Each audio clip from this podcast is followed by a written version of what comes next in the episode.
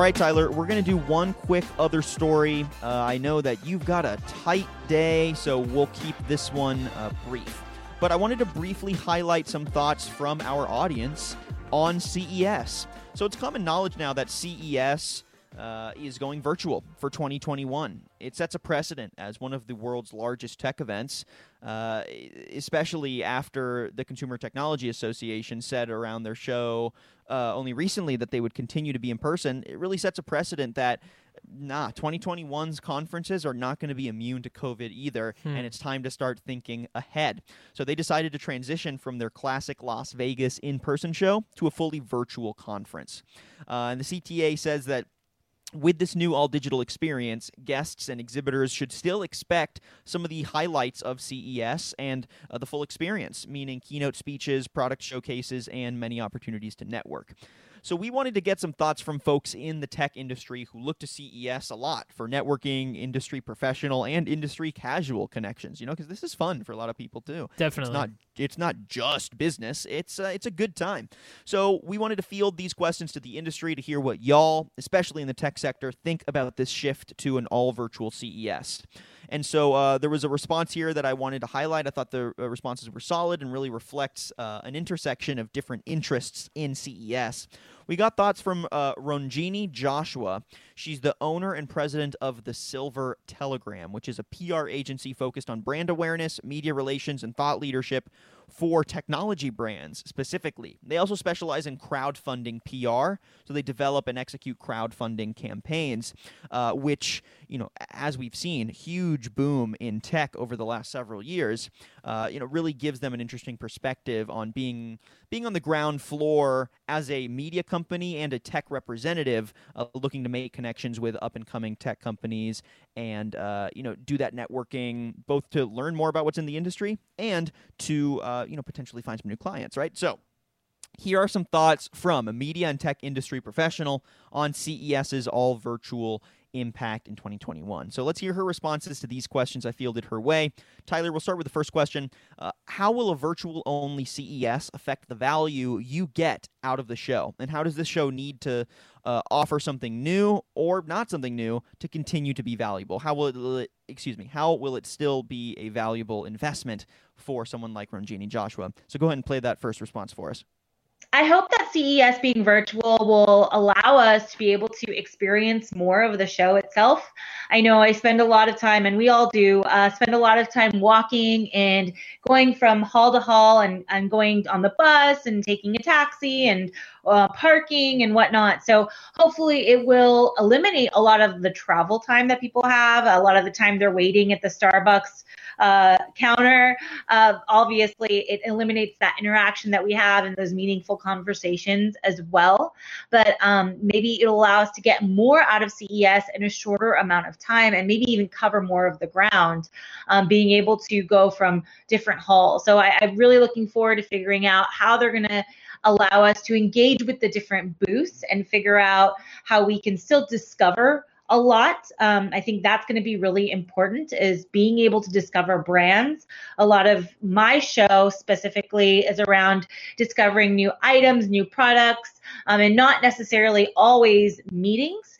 So um, it would be great to maintain some kind of mix or semblance of that kind of dynamic of a mixture of being able to set meetings in advance, but also being able to still discover new stuff and booths um, when you're exploring the show floor. So I look forward to participating in CES as a virtual event.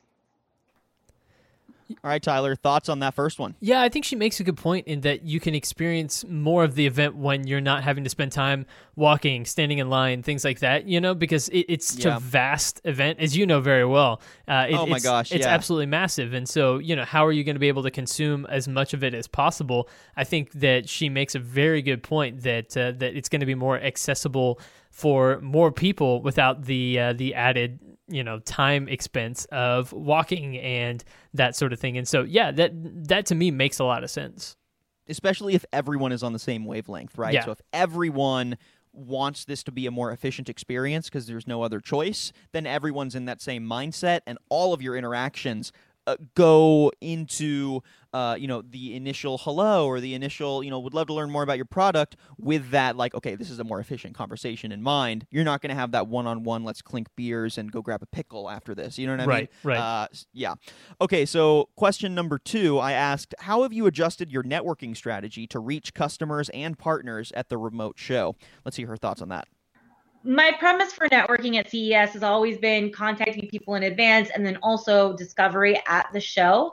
So it's pretty much the same thing. Um, is really just reaching out to people, setting up meetings. I think the discovery portion is going to be a little bit different as we go remote and virtual. But I think um, I think being able to see each other face to face is really important. So I, I feel like Zoom is going to be overloaded with meetings. Um, if there's another way to do it as well, like Hangouts or whatever, I think that's great. Even having chatbots incorporated, I think also helps a ton. I know some of the virtual events that I've attended so far in 2020 have live customer support, and what that really means is that you're speaking to booth staff live. So if if there's that opportunity, I think we're going to be able to get a lot more networking done and um, unfortunately, we're going to lose our walking time, but hopefully that is um, switched out with productivity. Again, exactly. When you reduce the time spent on other things, you are increasing the amount of time that you can spend collaborating with people, talking on Zoom and chatbot, and interact. Eh, you know, um, integrating these other tools that we have available in the rest of our lives into a virtual trade show type environment can lead to you know more leads and that sort of thing. Like how many people walk up to booths and see that the three or four people that you have manning the booth are all busy talking to other people and then walk away? When if you can integrate a chat bot or you know have an ability to set up a zoom appointment or something like that um, is available you could maybe actually potentially meet more people cash in on more of those leads and that sort of thing which i think can be beneficial. And I think at the, at the very least points to a future where all trade shows are more hybrid than simply just being an in person type phenomenon. Yeah, definitely. And, uh, you know, it's, I think it's easy to imagine how many interactions at CES are in retrospect a waste of time, right? Uh, meetings that you schedule that are more formality than anything, time where you have to, you know, spend at the booth physically, just sort of engaging with people that you know, might have an interest in just like looking at your cool robot or your cool product, but no real interest in like engaging mm-hmm. with uh, you at a professional level, uh, or or even just like a casual fun level, like people just kind of you know perusing and, and doing their thing. But now every interaction is going to have to be a little more meaningful, and I think that is you know, it might actually be a better return on investment for a lot of these companies, especially for someone like Ronjini who's looking to make PR contacts here. She can really strategize, I think, a little better uh, because it's virtual, because everything can be a little more strategic and everyone is on that same wavelength. Um, there's no, you know, um, uh, I don't know, like like you you can cut the BS basically. Let's yeah. just get right to it and let's make this productive. Let's make this exciting. Let's learn about each other. Definitely. And then the last question I had from her was, uh, "What technologies are you excited to see at CES and why?" Just a basic here. Wanted to get an idea of you know what the tech professionals are looking to. So let's hear from that, and then we'll wrap up for the day. I never expect too much when I go to CES um, because it's always um, more than I expect and overwhelming. Um, I think uh, I'm just excited to see more on the autonomous vehicles. I think not a lot of it has really come to fruition and i'm not sure how they're going to show that virtually. It's going to be interesting but i do see that maybe there's going to be a lot more sta- staged um, stage dynamics for the different booths where they can house a booth within their own space and maybe do a little bit more. So um, maybe in this perspective, we'll be able to actually see more than we would normally see at the show floor. Um, but I, am not sure exactly yet. Uh, I do love the autonomous vehicles. Um, I, I am also big on uh, Bluetooth audio, so I love that. And I feel like we're going to see a lot of really cool ed tech products this year too, because there's so much virtual stuff going around education. So uh, hopefully we'll look forward to seeing that. I'm crossing my fingers. I know you love you some ed tech, Daniel. So uh, that hell yeah, I, I know that that uh, that excites you as well. So yeah, uh, be interesting to see how this changes things. But uh, but yeah, looking forward to seeing how CES uh, 2021 looks different. 100%. And I wonder how many technologies are going to play on the uh, all virtual experience as a way to almost re cement their relevance as a technology. Mm-hmm. I'm sure there are plenty of remote workflow solutions. There's going to be probably some great LMSs out there that are going to look to highlight hey, y'all are in an all virtual experience right now. Uh, y'all are uh, learning, networking, engaging. Well, guess what? We offer that for your space, or we offer that for your industry. Uh, you know, at a great price or with you know great resources. I, I think it just could be um, a really uh, great setup for some up and coming ed tech and especially online learning solutions to uh, you know, I don't know, to to kind of guide the narrative for the whole show. So Right. I, I agree with her. It's definitely exciting. Definitely, definitely.